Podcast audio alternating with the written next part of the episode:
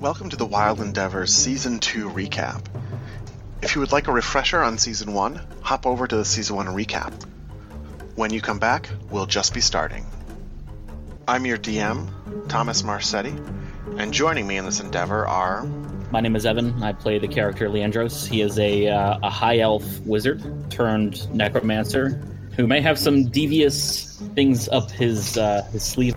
Uh, my name's Devin. I play uh, Quintus Arias, Justicar of the Primarchy, Equities of the Order of the Obsidian Step. You kind of see me, black kind of looking leathers. He has like a uh, a silver breastplate and uh, a strap around his back with uh, like a stick kind of like poked out the back of it. My name is Adam, and I play Hans Gregor. He is a human fighter, kind of a Hercules-type, long, flowing hair, super charismatic. He's very full of himself and boastful. I'm Amy. I play Calico Bane, who is a lavender tiefling thief. My weapon of choice is poison.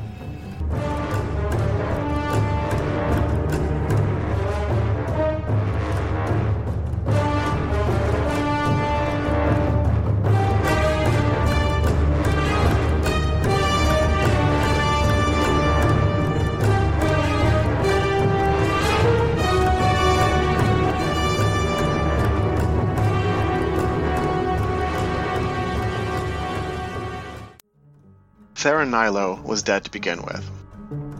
His companions who accompanied him through the teleportation circle in search of his sister were now at each other's throats.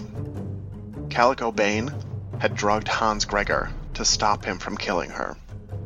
Leandros Lupicar, as part of his promise to the mad god Cyric, berated Eliev Kinn and tried to break the paladin's faith. Hans and Eliev drew their swords to confront Leandros. But spirit broken, Eliev concedes and leaves the group, wandering deeper into the strange house. The tension between the remaining group was put on hold when a new figure bursts onto the scene. After another tense showdown with the newcomer, gunslinger Quintus Aureus, the four decide they stand a better chance escaping the house if they work together. The house itself seemed to be constantly changing, the rooms shifting to trap and frighten those within. During the struggle through walls that bled, ghosts, and a hallway made of flesh, the group encountered a set of tarot cards. Drawing the King of Cups, Hans is branded with the symbol. Finally making their way to the heart of the house, the party is attacked by a golem made of the remains of all the house's previous victims. Finally escaping the house, the party meets Cornelius Israel. Cornelius helps the companions and gives them a place to stay, rest, and recuperate. He tells the party that they are in the Vale of Karsaro, also called Saromor.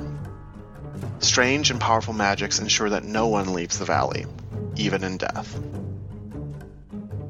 Hans, Calico, and Quintus set about chasing down leads on a way out of this cursed pocket dimension, while Leandros secretly sets about turning Then's body into a Death Knight. While pretending to bury Then, Leandros is confronted by Kara Nilo, the sister the group originally set out to save.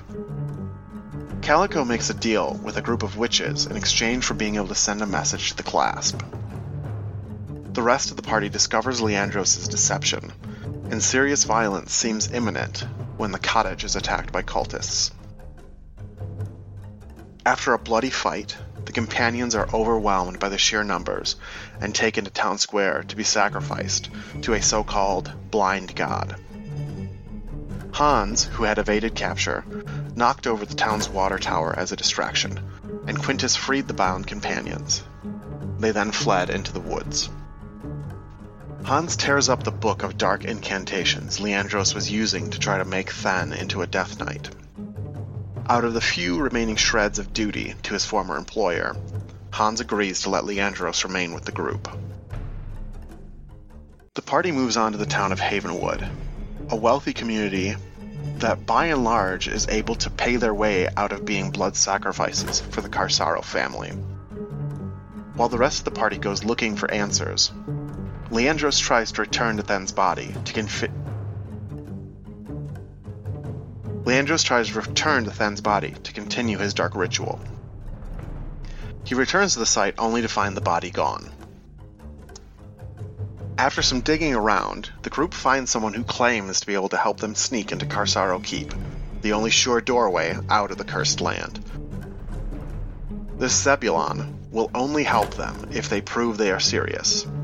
Even the folk in Havenwood are afraid to cross the Karsaros. The first task to prove their seriousness takes the party to an abandoned chapel outside of town.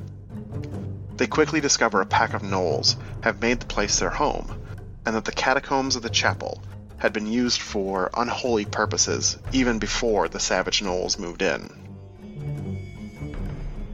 In the fight against the Packmaster, Leandros is overrun by gnolls and dies. On the other side of the veil, he comes face to face with Cyric, who says that because he owns Leandros' soul, the wizard will not come back from the dead, like so many others in Saromor. Deeper into the catacombs, Hans is pulled to a secret room where a pair of magical gauntlets seem to be waiting for him. Quintus attempts to follow him, but cannot. The threshold of the room states, "Only the blood of kings," and Hans is reminded of his new brand. The party emerges from the catacombs, hauling Leandros' body with them. But their relief is cut short when they realize they are surrounded by figures in the fog.